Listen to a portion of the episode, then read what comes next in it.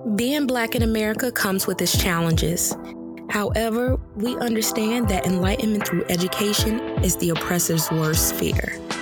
By bridging the gap between academia and the people, our purpose is to equip you with knowledge that breaks down barriers during your journey towards truth and freedom. Welcome to the Black and Highly Dangerous Podcast. Yeah, Daph, what's going on? What's going on? How's your week been? Uh, my week was pretty good. I had a little breakthrough with my dissertation writing. I finally know what's happening. That's good. So I feel pretty good. the break those are, breakthroughs are always good when they happen. Yeah, you know how you're you're right, like you're getting towards something, but you you you're still trying to figure out the actual story you're trying to tell. Mm-hmm. You know that happened to me, and I finally figured it out. So hopefully, writing will be much more smooth this this That's upcoming good. week. That's good. Yeah, I mean, sometimes you got to keep working and digging until it just all clicks, and then you'll be all good, be all set. Mm. Yeah, yeah. I also been, you know, getting back into running. I've run like quite a few miles this week, trying to become healthy again. So I feel pretty good. Oh, that's what's up. That's what's up. Yeah, I've been I've been starting running this month again, um, which has been good. It's actually been pretty smooth. I haven't been like last time I was running last fall. It was like a big struggle. Um, but this time it's like I'm starting to feel like my my old self a little bit with my cardio game. So that's definitely uh, surprising, and and and I'm happy about that. Yeah. Sometimes it takes a little minute to, you know, get back in it. And I think just being like showing yourself a little grace and be like, okay, because I, you know what, I tried to do, um, what do you call those squats? I tried to squat and I didn't even put the regular 45s. Like a long time ago when I used to work out, I could put 45 plates on both sides and be good.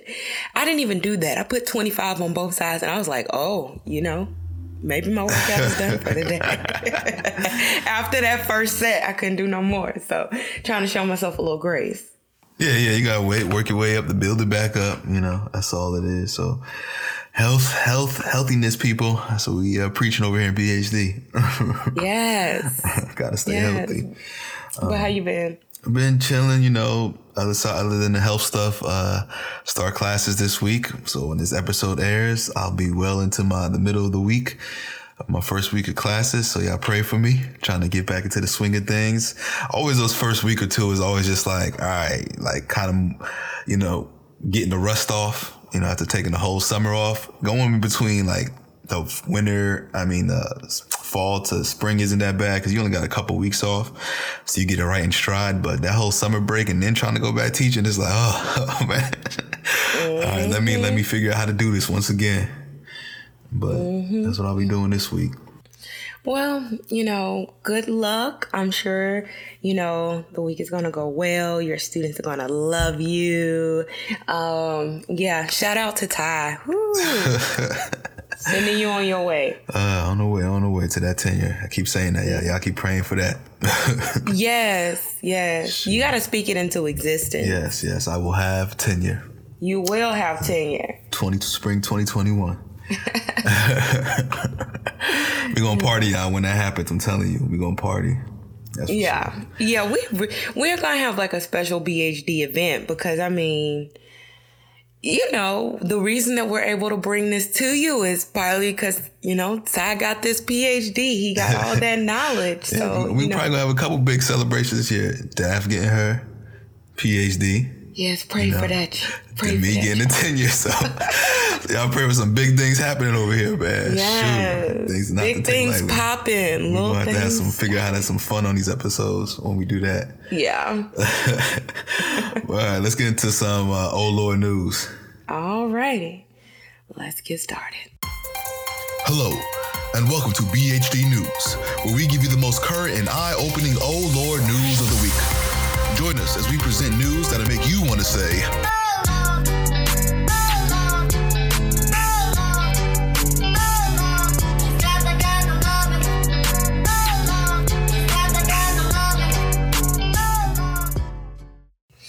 Okay, so, you know, over the last month or whatever, we've talked about the A$AP Rocky case. Yep, yep, yep. And you know he was finally released. And you know do, throughout the time that he was being detained you know trump was tweeting about him you know said melania you know brought it to his attention.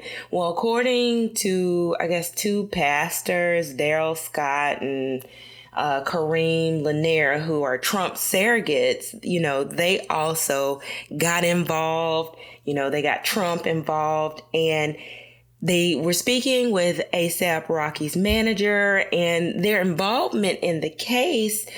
Um, there was one stipulation, or I don't know if it was a spoken stipulation or unspoken stipulation, but when Rocky got freed, he was supposed to thank Trump. well, well, not only has he not thanked Trump, but he stopped answering their phone calls and text messages. Oh my God. oh my Oh, God. God. So you know, I mean, I still, I still don't think A$AP Rocky for the people, but I, I will give him credit for pulling the Mariah Carey. I don't know you. Yeah. Yo, I mean, I see why. Because if he came out and said that, oh, that's it. His oh, career, yeah. his career taking a big hit. I don't care what he said, because people already questioning him about his comment, past comment, and then now he coming out saying, you know, I just want to thank Trump. Boy, so I mean, I could see why he had to do it. His PR team, there was no way he's gonna survive that one, uh, because he barely survived this. Yeah, he really did because people were going in. But yeah, if he thanked Trump, it, it would just be over. But I thought it was funny that, you know, because this is what Trump actually does to people. You know, he make these promises, he does, and then he will ghost you, especially when it comes time for like the payment or the payoff. So it's just mm-hmm. funny to see somebody do it to him. Yeah, I bet they mad too. Like, oh my god, we did all this, and, and he not answering our phone calls. Like, that's hilarious, yo. Hilarious. Okay, so this other story is is kind of wacky and it's kind of scary. So, um, a lady went to the doctor because uh, she, you know, I guess she felt like she had some water in her ear and it just wouldn't go away. She waited a few days. She was waiting on the water to find and release, but it, it just never went away. So she goes to the doctor and a medical assistant looks in her ear and guess what's in there? Uh, I have no. I don't even want to guess. What's in- A brown recluse spider. oh hell nah, yo. yo, oh, that's that is wild. Yes, this happened in Missouri. Oh my God. It just like, it's making my skin crawl even think of I'm thinking about it. So the medical assistant who looked in the air, thank God she didn't tell the woman that it was a spider. She did say like, "Oh, there's like an insect or something in your ear." Um, but like for instance, they would have had to sedate me if I went to the doctor and they were like, "A spider is in your ear." Oh my God! You know, luckily it did not bite her or anything because uh, brown recluse spiders are venomous. Yo, that is. Oh yeah, I would have been freaking out. Yo, I'm not even gonna lie. That is wild. How did how would just get in your ear like that, man? I guess when she was asleep, it just crawled in. Maybe she went camping. I, I don't know. They See, that's why I can't be messing with no all wood, but- woods, man. like, well, oh, yeah, that's wild, man. That's that's crazy. I couldn't even imagine what I would do. But yeah, good thing it didn't bite, her, especially a poison spider in your ear. Mm-hmm, mm-hmm. Mm. Okay, I got uh, kind of two, but I'll do this one and then see if you got some more. Um, so a Jamaican man who actually has a green card to the U.S. was detained for 82 days in jail because officials thought that honey he was bringing back was crystal meth. What? Okay. okay. Yes. The crazy part about this is uh, 20 days after his arrest, state labs actually tested the substance and figured out it actually was honey. But this happened during like the government shutdown. So he actually ended up being detained for all of those extra days because the um the arrest like triggered something with his like green card which meant he ended up being detained all those extra days. And so i guess he's trying to get remedy now and that's why uh, this story is out. But yeah no that's that's crazy. Like the fact that you just, you got detained for 82 days for have some damn honey um you know sometimes i hope he gets some kind of like you know i guess some some payment, some civil case lawsuit settled or mm-hmm. something because that's wild. You you lost like almost three months of your your time uh, for some silly miss, you know, some errors on on their part. Mm-hmm. He lost his job and now he's like uh, working like bread delivery or something like that. So hopefully there is some remedy because 82 days, you know, from December to March, like December 29th to like March 21st. Um, that's a lot of time, and his life was just like kind of turned upside down. So. Mm-hmm. um, so yeah, I had a, a story as well. Um, you know, in the past bunch of episodes, we talked about something wild black, and mm-hmm this current situation is no different than the others. Actually, you know, most people have, you know, said it's something back into like, you know, the 1950s and pre civil rights era, uh, because we have a situation while the police were called because essentially it was staring while black. What? case in Michigan Okay. Uh, pretty much in Royal Oak, Michigan, a white woman called the police because she said that a black man was looking at her and she felt that it was suspicious. And then the police came and pretty much detained this 20 year old black man named Devin Myers um, as he was walking into a cafe asking him about this situation and she they pretty much said that she's calling us saying you're staring at her so that's why i'm out here. Are you serious? Wow. Yes so he was detained for pretty much 20 minutes um, while they were questioning him about why he was looking at this this white woman. Um, so again you know and has, what did they, what was the conclusion that they came to? Uh, i mean of course they wind up uh, apologizing especially once the everything went viral, apologizing because it was it was silly. Um, I think well, I'm trying to see if they have but anyway, she pretty much felt uncomfortable that he was looking at her. Uh, I think she actually said he approached the car, which he said he didn't do, and all this other kind of stuff. And anyway, she wound up calling the police, and they were responsive, you know. And you know, this people said this reminds us of this whole, you know, we talk about situ- past situations like Emmett Till and situations like that. Uh, just some simple minor infractions. Here come the police uh, to stop these black men, especially when it comes to their white women. So. Still happening yeah. in 2019. Don't nobody want you, girl. exactly.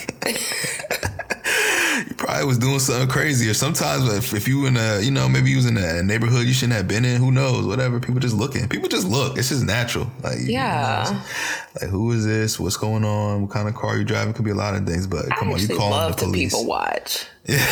It's so well, interesting. Oh, be careful if you're ever in Royal Oaks, Michigan. I know. Wild black. Excuse me, officer. Uh, this black woman staring at me. That's wild, though. Well, on to some more serious news, especially because this is nearly like hits home for you. Did you hear about the growing water crisis in Newark? Yeah, the um the uh, lead in the water. They've been talking about it all on the news here. It's actually been going on for a while as well, but it's been getting yeah. worse. It hasn't been getting better. Yeah, people have been comparing it to Flint. I, I read an article um, that said that the city tested the water in the fall of 2017. Um, and that lead was about nine parts per billion. It's supposed to be below 15. So they're like, okay, cool. But then the independent lab tested it 14 months later and it was 27 parts per billion, which is nearly twice the level that it's supposed to be. And in February, um, it was found to be at 76 part per billion, which is five times um, the EPA action level. Um, so yeah, I read that they're starting to hand out water um, and things of that nature. Mm-hmm. They are, yeah, water bottles, all that stuff. So it's very similar to the Flint situation. Um, but the thing, but yeah, so they've known about it for a while, and they like you know took s- mild precautions, but it's like like you just reported, it's only been getting worse and worse. So now it's making even more headlines. Um, and so yeah, people got to be careful with this. And I haven't been to Newark in a couple weeks yet, but next time I go out there, you know, I'm gonna talk to everybody about this, see see how they're handling it, um, you know, in their day to day lives and how it's affecting them and who it's affecting. You know, this is it's so great. Like I don't even drink tap water anymore in in just about any city because you just never know. Especially living in the Midwest, I feel like there's something with Midwest water. So I don't even drink the water in Peoria. Uh, I don't know. Um, I just this this is crazy. You have to be worried about being poisoned by your own government. Yeah, it is wild. It's wild. Yeah, that, that Indiana water was something different. I never drank that water. when I was out there, that water was like every time you would use it and, and like the kind of stains it would you leave and like the dishwashers, that was like mm-hmm. some super hard. I'm like, y'all not purifying this water as you need to. You know, sometimes I would travel, you go away for so many days, you come back, you have to run the water because it, it initially comes out brown. Yeah.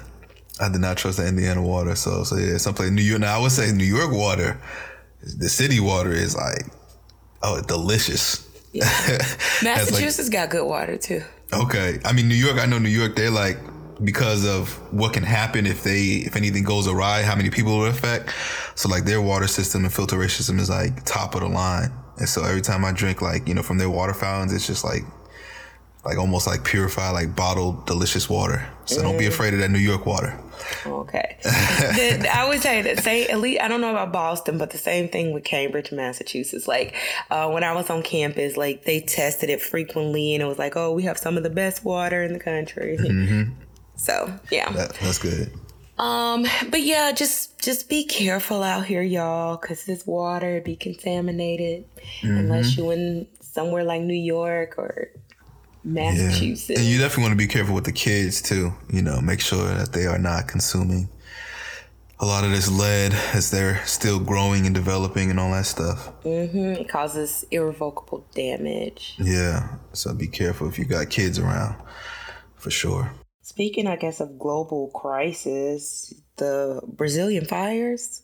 Yeah. Oh man. You know, this has been a major topic all week. Uh, for those of you who don't know, there's been um, it says that pretty much the there's been uh, the Brazilian Amazon rainforest has been on fire at pretty much 85 percent higher than normal around this time period, and you've been seeing a lot of images and pictures of like the sky being pitch black pitch black dark at like 2 p.m. during the day and smoke covering a lot of land and just covering you can't even see the sun and all this kind of stuff and uh, you know there's been a lot of narratives going around about it um, but you know what what have you heard about the situation Daph so far um, well i i've heard a few things one that is something that like the government is actually okay with because they want to clear the lands Mm-hmm. Um, and one of the reasons that I've heard that the lands want to be clear is because uh, Brazil is the world's largest exporter of beef and that they need the land for like beef farming. Mm-hmm. Mm-hmm. Yeah, that's one of the things I've heard too. Um, some, yeah, that's like I wouldn't say the conspiracy theories, but the speculation as far as why this is being caused. Uh, but yeah, that's one of the things. You know, a lot of people are trying to eat less meat, like myself. Something I've been on this past year um, is just that what it does to the environment when there's a, a, high demand then you're going to have people you know try to meet that demand and keep making money and so the thing about beef and stuff like that, cows need a lot of land to graze to stay fed and everything like that. So you need a lot of like flat, kind of clear land. And so it actually just just that simple fact alone uh, really destroys a lot of the environment because they try to clear land for that. And so yes, because they're one of the biggest beef producers, I can see that fitting the narrative of like, oh, we need to set things on fire. I saw another story too of like essentially um, a native tribe just kind of won a lawsuit out there against oil companies because mm. um, they wanted to like you know pretty much sell their land to dig for oil and the tribe fought back and they won and then they said shortly after their land was was caught on fire as well um, oh. so some people are saying that it might be these business purposes of like trying to push the natives out of that that space and destroy their land so they can't live there and then they can go ahead and just take it anyway to dig for oil um, so it's a lot of like, you know, and, and they had one of the native women there speaking on it on camera, talking about it in her native tongue, um, and addressing it. And, and, you know, it's some things like it makes you raise your eyebrows like, oh, you know, you can't really say that this isn't potentially happening. But I also saw, you know, too, that I want people to know this is that this is something that is normal as well. Um, the fact is that uh, the local farmers and stuff like this this time every year set fires to their land because they do it to pretty much clear the land and get it ready for farming. Um, and they always do it during this time of year because it's the driest time to do it. Um, so there's always actually a lot of man-made fires that are controlled during this time period. So um, when I was reading reports, majority of the fires that are seen are from that, and that's just something that's oh, normally wow. happens um, as well. So that's something that's not being reported as well. But they're saying the thing is that they're saying it's 85% up. So you know it's it's up. It's higher than normal. It it normally is. Um, but the thing about it is like these rates are just a little bit higher than they were in 2016. Yeah. You know, um, not not much. I think 2016 was like 70,000 uh, fires, something like that, and now it's like 75,000. Uh, so last year was really low, but this year maybe because it was really low last year as well that this maybe calls for the uptick of because it was like lower than it has been in the past eight or six or seven years last year. Um, mm. So when it's super low, then maybe next year, oh, we got to farm more land because we didn't do it last year, and so. But anyway, majority of the experts are saying these are just man-made, like kind of normal fires for the farmers. Oh, okay. It's crazy. I know a lot of people, or yeah, a lot of like European um, and other countries are starting to step in and be like, if y'all don't get this under control, we're about to cut these deals off. Yeah, yeah,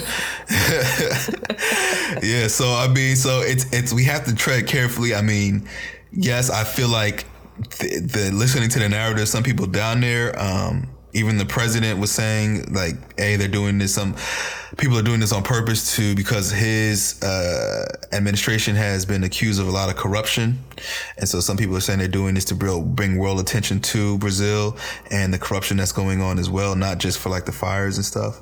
Then, like you said, other people are changing, saying the narrative like, "Hey, this is the cause of us eating beef and eating meat. So if we just eat less beef, you know, uh, well, we won't have these kind of issues." So who knows? People are trying to fit their narrative, but I just want to throw that out there that this is a normal occurrence every year. Okay. Well, no, that's cool because I didn't know that. And, and, you know, instead of it being a conspiracy to get more beef out there. This might all just be a conspiracy to get us to stop eating beef because they want to. you're, you're right.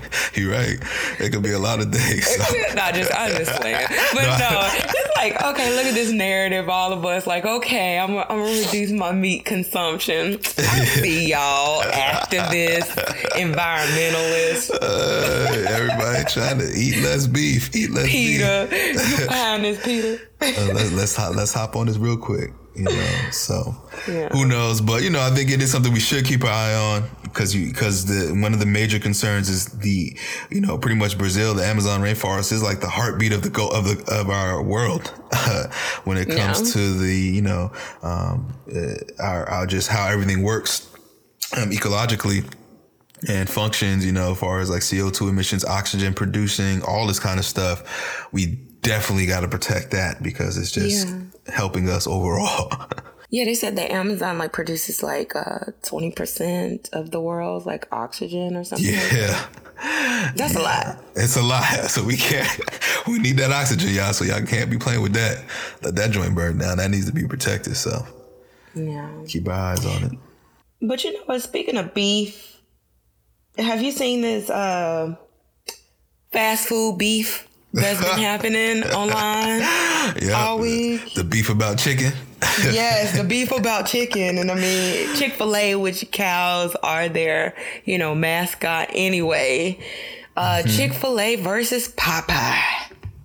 Yeah, what do you think? It, Have you even tried it? Haven't tried it yet because this month I've, you know, well, I haven't been really in meat for the past year, but every now and then, you know, I'll eat, tr- treat myself. But I had decided this month I have no meat at all. So I haven't tried it yet. But it's a good thing because I've been seeing them long behind lines at Popeyes. So I'm not in no rush to stand in no line. So I don't mind waiting till September.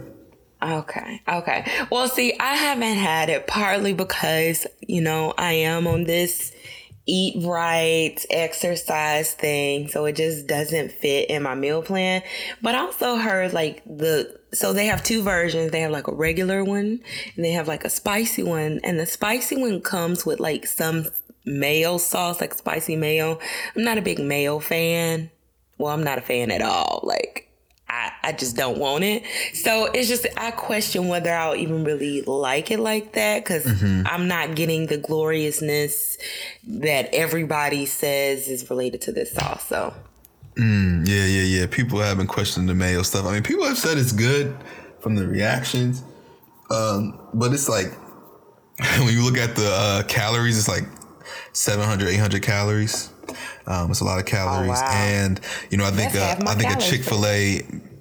yeah, I think a Chick Fil A chicken sandwich is like 400 calories. So I mean, it's just essentially like the amount of calories almost like two two Chick Fil A sandwiches for that one Popeyes. Um, so so you already know, yeah, it's probably good because it got all the bad stuff in it. Uh, but yeah, I mean, this has been a craze, you know, and I think one of the biggest things um, has been the free advertising that Popeyes has been getting because of this. Mm-hmm. All of this has been word of mouth. Because I'll be honest, although I did not try it, I looked at multiple videos where people were doing the taste test because they were just so hilarious. Mm-hmm. Um, and I it, it got me into like debates with John about like, could this sandwich really be that good? He's like, I don't believe it. I don't believe it. And I was like, I'm going to go get you one just to prove like, I'm like, all these people can't be lying. And so it's just, that's how like this sparked. It said it got like $23 million worth of free advertisement just from the social media hype. Yeah. Yeah. I mean, it's, uh, what was it called? The, whatever company, Apex Marketing, I guess they tracked those things and they said, yeah, because of the social media, they pretty much got, you said initially 23 million. And I think now it's up to like 40 million. Oh, wow. Dang. Of, of free advertising because of the social media and the mentions, um, which is just like insane, you know? Uh, and it shows like the power of social media, man. just like. Uh, and black can, and black Twitter, man. I mean, yes. black Twitter was the one that started it. It really, they really did. Like I saw, like I saw somebody was like, you know, Chick Fil A is like that uh, a old white lady named Sarah that know how to cook. You know, she yeah. she done learn from the black folks, so she know how to cook a little bit. But uh, Chick Fil A sandwich, you know, Madea made that. Like, just like these crazy uh, comparisons. You know, I've been seeing like the picture meme. Somebody said that Popeyes was Future and Chick Fil A was uh Russell. Uh, you know, Ciara's husband. Oh yeah, Russell Wilson. Yeah. Just all types of crazy stuff. So, you know, I, I, will eventually try it. Yeah, I've seen other memes too with the chicken. Like I seen McDonald's post a picture of their chicken, and somebody was like, "Y'all will be back when y'all broke." yeah. Oh my god, I saw that. So and then what was the one? Oh my god, the one chicken sandwich everybody was just roasting, talking about look ashy. I don't know. Maybe oh Wendy's because no, Wendy's tried to get into it. It wasn't Wendy's. It was like uh, Bojangles. It was oh, Bojangles. Oh, okay. They put out okay. their chicken sandwich. I, I, actually heard that they little chicken biscuit is fire though. Uh, I try. I actually tried it because uh, I never had it, and I think one time me and uh, Chris was in the airport and we tried a. Ch- I tried a Chick Fil A side by side with the Bojangles. just to like see what the hype was about. And yeah, I wasn't the the Bojangles biscuit was a little too dry for me. Okay, okay, a little too dry for me. But the chicken was a little juicier, and you know, but uh, but yeah, the, the biscuit wasn't popping, in my opinion. I feel another reason that this is popping is because I feel like people have been trying to find a reason to not go to Chick Fil A. I, I feel like that is it's the one company that people know like they feel guilty about eating it because of like their political stances and because of what they financially support. So people still eat it, but I think they feel guilty. And I feel like people have been looking for somebody to step in to like say, I don't have to go to Chick fil A anymore. Yeah, yeah. Yeah, that's probably a part of it, man, because Chick Fil A, they their politics, you know, just makes you it makes you torn inside. Like, oh my god! And then you go there and their service is great. It's yeah. just like, y'all need to fix your politics, man. But that's what keeps them in. That could keep them in business. Mm-hmm. I will say, I was somebody that used to eat Chick Fil A just about every day of the week, and you know, I it it is it is an just an occasional thing now. I I can't honestly say that and that's that's big for me because I was addicted to Chick Fil A. Like I, I could eat one of those salads every damn day of the week. Yeah, yeah, they got they got good food, man. and they got mac and cheese now. I haven't tried. Oh, they mac and cheese. Uh, yeah, I haven't tried that. Yeah, it's new. Mm. But I haven't been there to try it though, y'all. I make my own Big Mama mac and cheese. I guess do we want to get on the topic of politics? Yeah, I guess we can go ahead and get some politics, you know, because uh, Sir Sir Trump has been out here bugging lately. But wow, what else is new? what else is new? Um, I guess one of the first things that came about early last week was his vow or his uh, I don't know if it was a vow, but his claim that he was going to abolish birthright citizenship. Um, oh, essentially, yeah. which uh, essentially for those of you who do not know, that birthright citizenship stuff is pretty much that if your parents weren't born here, they brought you here, you were born here, even though they were immigrants or undocumented, etc., that you would have automatic American citizenship which is a constitutional right.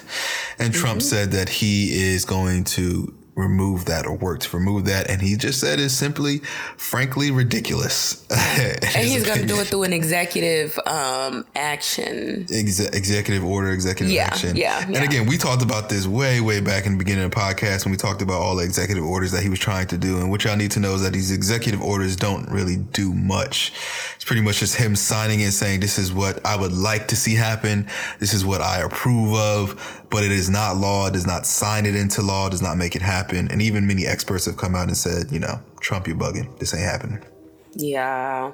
I mean, his own wife is an immigrant. Like, is this is like ridiculous at this point. It really is. And I, I don't know. I feel like he he try he does these things to like detract from like what's actually going on because um in addition to that, it's been a lot going on with the economy and mm-hmm. him um I, I didn't he say something about like because of like the tariff situation with China, there's gonna be like a five percent like increase on like goods, I think coming from there. Yeah. Uh yeah. just in time for Christmas. Mm-hmm. And and I mean in the stock market, after he made these comments in those tweets, like it took a plummet. Uh, people were selling a lot of their shares because of the things he was saying. And, uh, and I was about to say, I actually read an article that said that if we have a recession, is like Trump's own doing. Like we did not have to have it, but because of like these trade wars and stuff like that, he is actually pushing us in that direction. Yeah, yeah, it's getting it's getting wild, and I really hope that a lot of these countries are just seeing that an election is around the corner and then hopefully they can like just like hold off a little bit, you know, not not go like too extreme in a response to Trump, and at least wait to see if we can get this man out of office. You know, because because it's a lot of craziness he's doing, and of course he's upsetting a lot of people in other countries, and I think that. uh you know, I feel like if the, if he gets reelected, oh, this is gonna be a wrap because these countries, whoever like China, other folks, are not gonna take another four years of his nonsense, and then it will literally be a trade war and, and tariff wars and all this other kind of stuff. But hopefully, they can just be a little patient because mm-hmm. it's about to be wild if it goes down the way Trump trying to make it go down. That's the thing. Like you say, he's forcing this. Yeah, it's not even like people are really trying to beef with us. It's him poking poking the bear. And it's so interesting to me that he's doing this because you know, he's been bragging about the strong economy, and his supporters also see the economy as strong, which is a positive for him going into 2020. But yet he's doing this. And um, he actually kind of said, I think, to some, you know, supporters or surrogates, like, you know, it, if it happens, it'll just be a short one. And it'll be, it's kind of like saying, like, it's like necessary. It's kind of like, you know, I don't, I don't know. Just kind of like it's unavoidable. We have to do this, you know, I guess stand our ground type of thing. So I don't know. He cray cray though. and, then Trump say something about uh um, some uh, anti-Semitic something or other. I saw that in the headlines, and you know, I kind of pissed off a lot of people from the Jewish community as well. Oh, you know what? I know exactly what you're talking about. He said something. It was almost like to the extent that like if they weren't supporting him, that it was like anti-Israel. Yeah, yeah, yeah, yeah, yeah. That's exactly what it was. Um, and one of his like little quick talks before he gets on a helicopter or something like that. Most of the time when he says the crazy things, they like catch him. He'd be out there talking wild. But yeah, that's exactly what it was. He was talking about, you know, they're not anti-Israel if they support Democrats. And, yeah, and that um, you know, because he's I guess he's the biggest he's the biggest Israel supporter. I don't know. Yeah, it's got trouble. it's got trouble. Oh man, but I mean, I saw a report that uh from I think I don't know if the guy is at Harvard or somewhere. I don't know. Uh, a psychiatrist um, who's pretty much saying that you know the, the, the signs he's seeing of Trump is definitely you know some sign of like mental illness of his like mental state deteriorating um, and that you know we all need to pay particular attention like the language of his mannerisms is not is not healthy of like a healthy mind you know, I don't think which surprises anybody, but this past week or so, it seems like he is like losing himself It's something yeah. is going on. I it's it's escalating and it's it's fairly scary. I think there's what the uh 25th uh amendment of the Constitution is it related to like fitness for like pr- the presidency? Yeah, yeah. If he, I feel like somebody needs to invoke that. Yeah.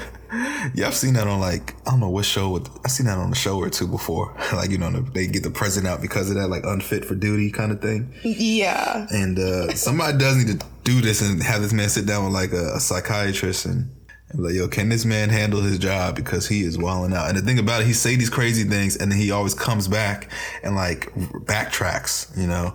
And that's because mm-hmm. his team mm-hmm. probably like, "Yo, but you wilding, we can't do this." So he always comes back and backtracks. So we'll see. He's also been backtracking on his like um, gun control rhetoric after the shootings as well. So yeah, not surprising there as well. We don't know.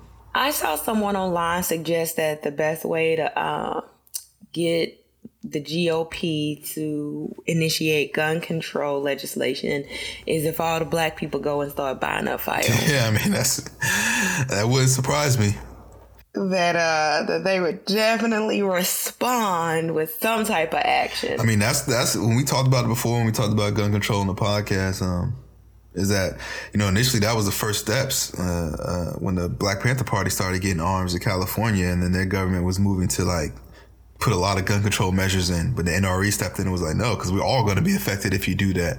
Uh, yeah. So that scared the hell out of them, and they was definitely about to change a lot of laws. but then RA stepped in and, and it was like, nah. So, I mean, I'm sure if the same thing started happening again, black folks just walking around with guns legally, you bet your bottom dollar, people will be like, oh my God, we they don't feel safe just staring, of, just looking at them.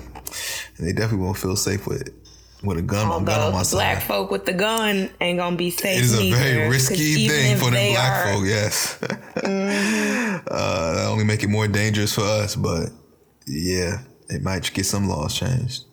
Um, mm. But yeah, I guess on those lines too. Anything else about Trump?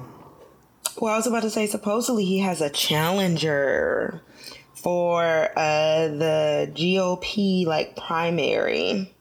Somebody's challenging him, but really? it's not serious. It's former Rep Joe Walsh uh, from Illinois. Mm.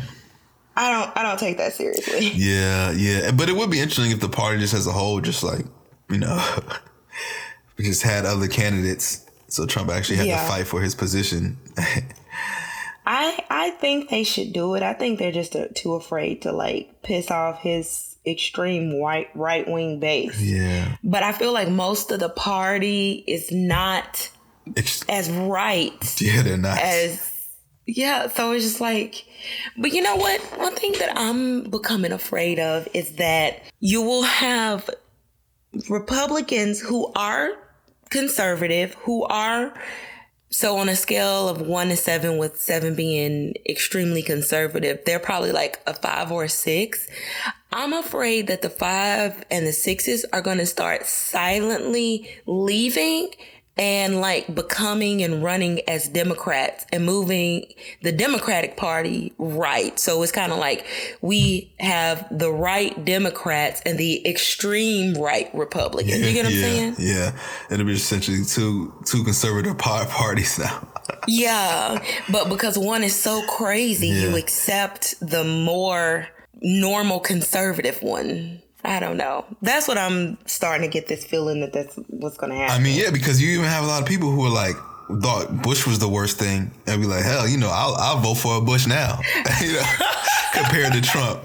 And so I, I see it, I see it happen. I mean, I think you're onto something. I, I really think that, like, yeah, if like a, maybe not a George Bush, but somebody else was running that was just mo- more moderate and reasonable, like. Hell like a Jeb. Yeah, yeah. I mean, people be like, like, yo, okay, I can see. Let's get Trump out of here, and and it won't be as bad. You know, it won't be somebody like a Trump, and even like yeah, more people even on the liberal side of things can swallow and and not feel you know extreme against. So it's something to keep our eye on for sure. Um, but hopefully, and the scary thing is about how all these politics are set up is like we have somebody like Trump, and we can't even get other Republicans to combat, uh, battle him. You know, and it's like if that, even if it was like the Democratic Party, would that still be the case if we had somebody in there who was just like just all over the place, super extreme, and really not doing anything? We couldn't even put somebody else to challenge this person in that office. That's kind of scary too. It's like that's not how the system is supposed to be set up. You know. Uh, Yes. we if somebody if we feel like is not fit, we should be able to get them out of there, out of there, but not have them potentially win another four years. Mm-hmm. Or be afraid of a civil something going on because you know I I think some of his most extreme supporters are out there. They, they're out there, and Over the week, over the last couple of weeks, there have been like multiple mass shootings that have been mm-hmm. prevented. Mm-hmm. You know, just because they couldn't keep their mouth shut or something or other. I actually saw it was a little boy. I saw a video. Um, police were recording where they were talking to his mother. saw they were about to arrest. Yeah, she's like, not, not my baby. You know, he would not do it. He's he's just a teenager. He just says those things. And the cop was like, look, he could be the next Parkland shooter. We do not know. yeah, she was. They were literally reading what he was saying. He was like, "I vow to bring my M15 to school and kill seven people." Like that's literally what he wrote. And she's like, "He wouldn't do that." And the cop was literally reading that in front of her. Like this is exactly what he said, and we got to take this serious now. Like, Yeah. and that's the thing. It's like, bruh. Like you can't be sitting up there as a mom, be like, he's such a sweetheart, he wouldn't do anything. But a sweetheart does not write that he's going to bring his M15 to school and kill seven people. Yeah, people don't just joke like that. Not people um who have all their um I, I don't know who's yeah. People don't just say that just to say it. I, I don't even know who i'm describing but like normal people don't just say that. And when they were like well do you have a gun ma'am? "Y- yes but he wouldn't. Oh, that's stop it. Uh, you know, that is wild. But I am happy that police are taking this more serious and are actually approaching folks and arresting folks for these things. I I think even just that alone will stop them from happening. You know, because now you're caught. We got your eye on you. Your parents are aware of this. Uh, we know your parent. Now your parents can be held responsible because we, you know, made you uh, aware of what your child was saying Um, mm-hmm. And you know, now it's your duty as a parent to make sure you keep your eye on this person so innocent lives aren't lost. So, yeah, we need more of this kind of enforcement, of proactive enforcement, and taking these things seriously when these kids say these things on social media. Um, because that's the thing. It's like they do the shootings and then we go back and see yeah. all the so oh he said this on social media oh he posted you know his guns with Trump and he and he wrote this manifesto and like yo they put all the signs out there that they're about to shoot up a school or shoot up people and we mm. just ignored them and no we can't ignore them anymore I'm sorry yeah I, I agree and so good job law enforcement yes good good job good job law enforcement uh, well, we will we will give credit when it's due. We will give credit when it's due. Well, I guess it's time to also give credit to the outcome of the uh, uh, uh Pantaleo case. Um, the, mm. the officer who put Eric Garner in a legal chokehold, and he was recently fired by the New York Police Department as a result of the chokehold. Um, and so, you know, a lot of people are torn because they're happy that he was fired but he they also feel that he should have gotten criminal charges and jail time. Um, as yeah. a result. I, it took so long. Yeah. I mean, that's because that union was behind him and, you know, they're going to draw it out and use all the resources to fight it as best they could, which they did, you know, pretty much no criminal charges, but they couldn't, you know, the, the New York Police Department couldn't fire him until the case was, was finished. Um, so that's the reason why he was still technically on the force. But they also took his pension away as well. Um, well, child, people stepped up yes. to uh, fix that problem. GoFundMe. His, yes, raised nearly a hundred thousand dollars in two days. Mm-hmm, mm-hmm. It's wild, man. I think the goal is one hundred fifty thousand um, dollars. But it's just like where this country is at. Like we're gonna help this man who you who didn't even do his you're helping a man who didn't even do his job well like he was a bad police officer you know what i'm saying like mm-hmm. he did an illegal chokehold that wasn't part of protocol he got fired for doing something illegal right? It's not like he's this upstanding, amazing police officer, but y'all are just so, so pro blue that you're still going to give this man money, even though his own police department fired him and took away his pension. Believe me, if they felt that he was a good police officer, he did his job, he would have still been on the force and he would have still had his pension. Mm-hmm. But y'all are going ahead and giving y'all man this money who is clearly not the best at his job.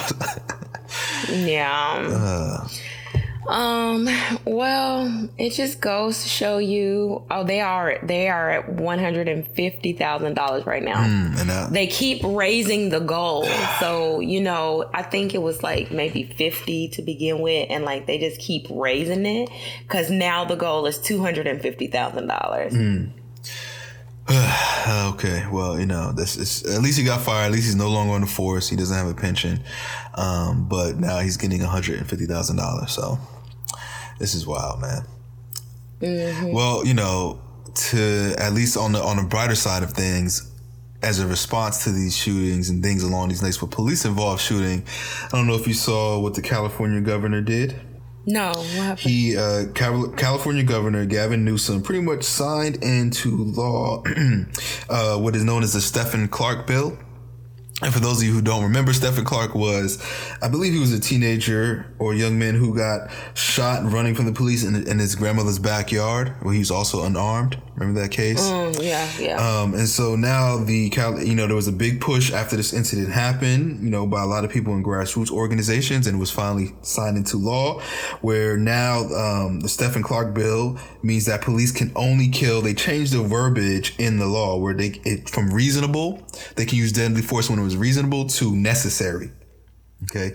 So that's been one of the biggest issues when trying to combat these cases legally is that because reasonable is such a broad term, right? Like could be like, yo, he flinched and that's enough to feel like my life was threatened, right?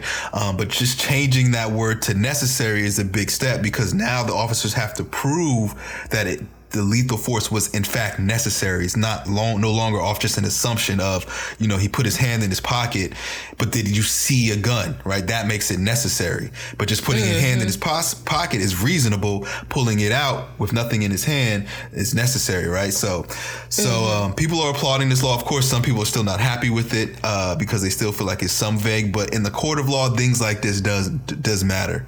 Um, it makes it makes difference. a huge difference in when we want to prosecute somebody. So you can't just shoot somebody from running if you don't see a gun. So now, if an officer shoots somebody that's unarmed, it's going to be very difficult to say that this was necessary, especially if the person wasn't charging them, wasn't attacking them, right? You didn't see a weapon. Clearly, you didn't find a weapon, so nothing to see.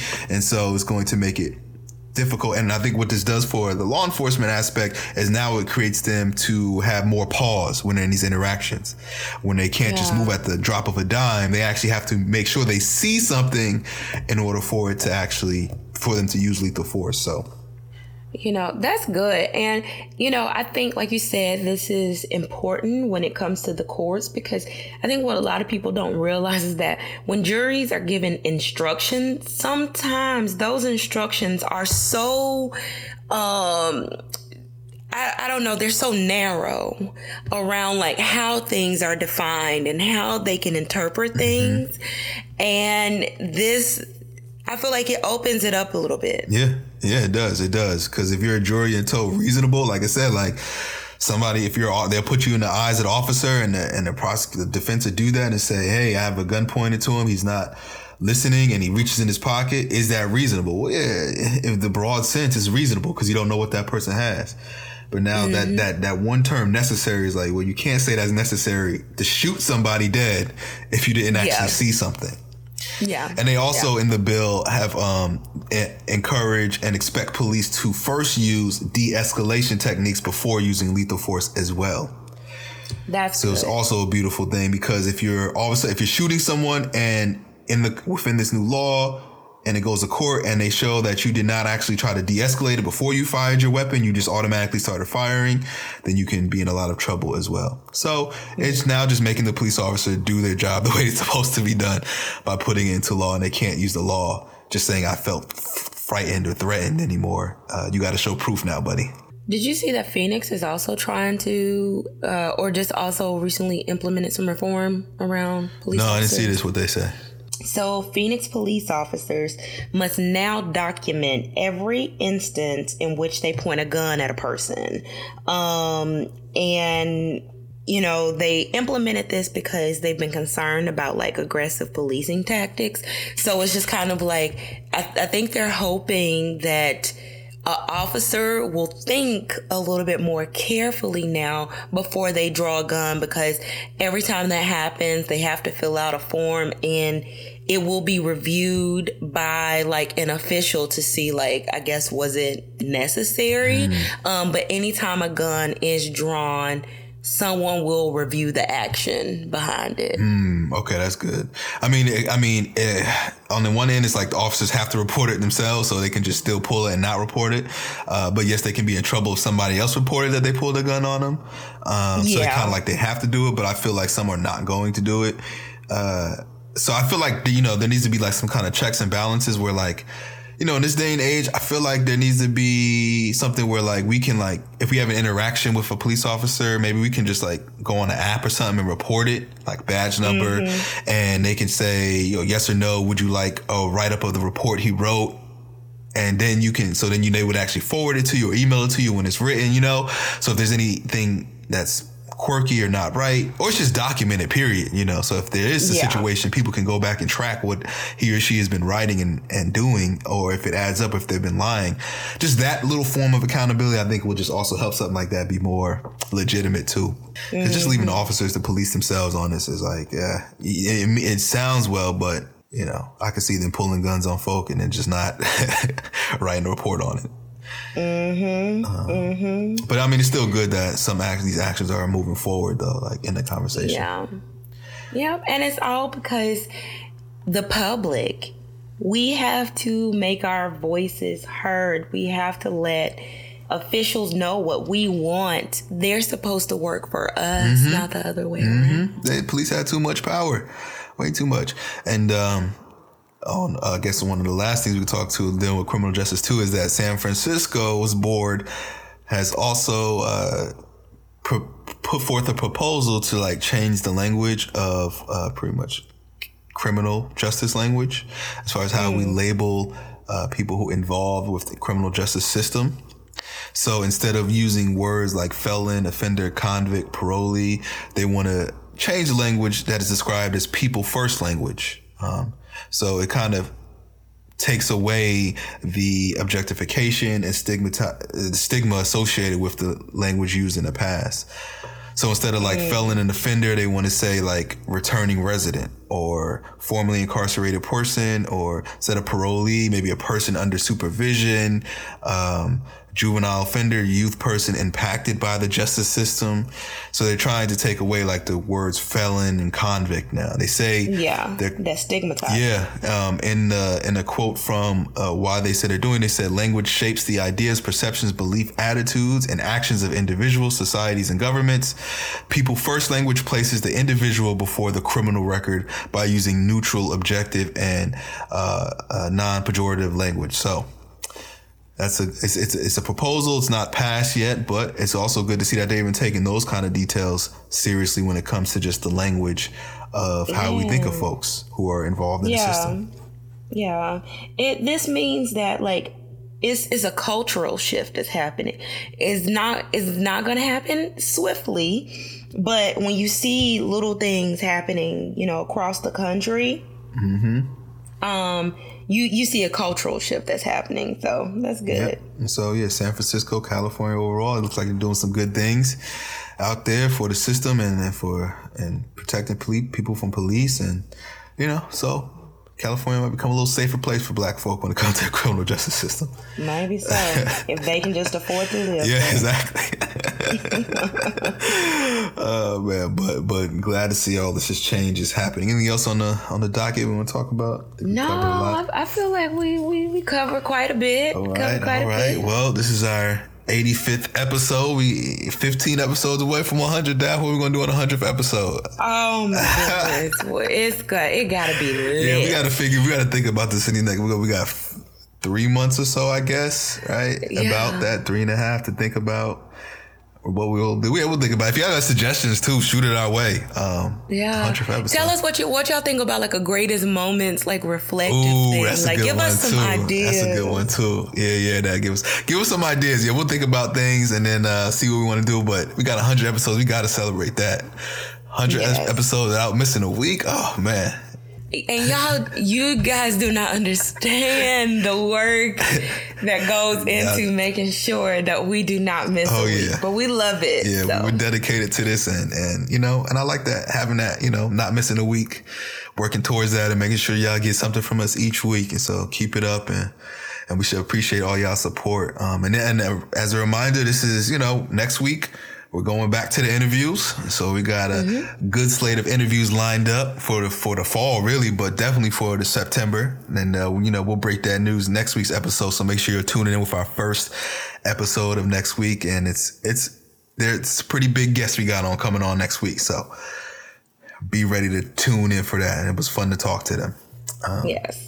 Other than that, go ahead and uh, if you haven't yet, follow us on social media at BHD Podcast. We're on Twitter, Instagram, and Facebook. You can also visit our website, blackandhighlydangerous.com to keep up with all our latest content email us bhdpodcast at gmail.com with any ideas especially some ideas and suggestions for what we should do for our 100th episode because we're, we're nearing that 15 episodes away. So let's have some fun with that. Tell us what we can do. And then after you go ahead email us go ahead rate and review us if you haven't did that yet on itunes because that really really really helps us out. And after you review and rate us go ahead and share us with your friends share us with your family share us with your enemies and as always continue to be the oppressor's worst fear if you're interested in continuing this and other conversations, visit our website, blackandhighlydangerous.com, to subscribe to our email list, suggest topics, and participate in our discussion forums. Follow us on Twitter, Instagram, and Facebook at BHD Podcast. And please don't forget to subscribe and rate our podcast on your favorite platform. And as always, continue to be the oppressor's worst fear.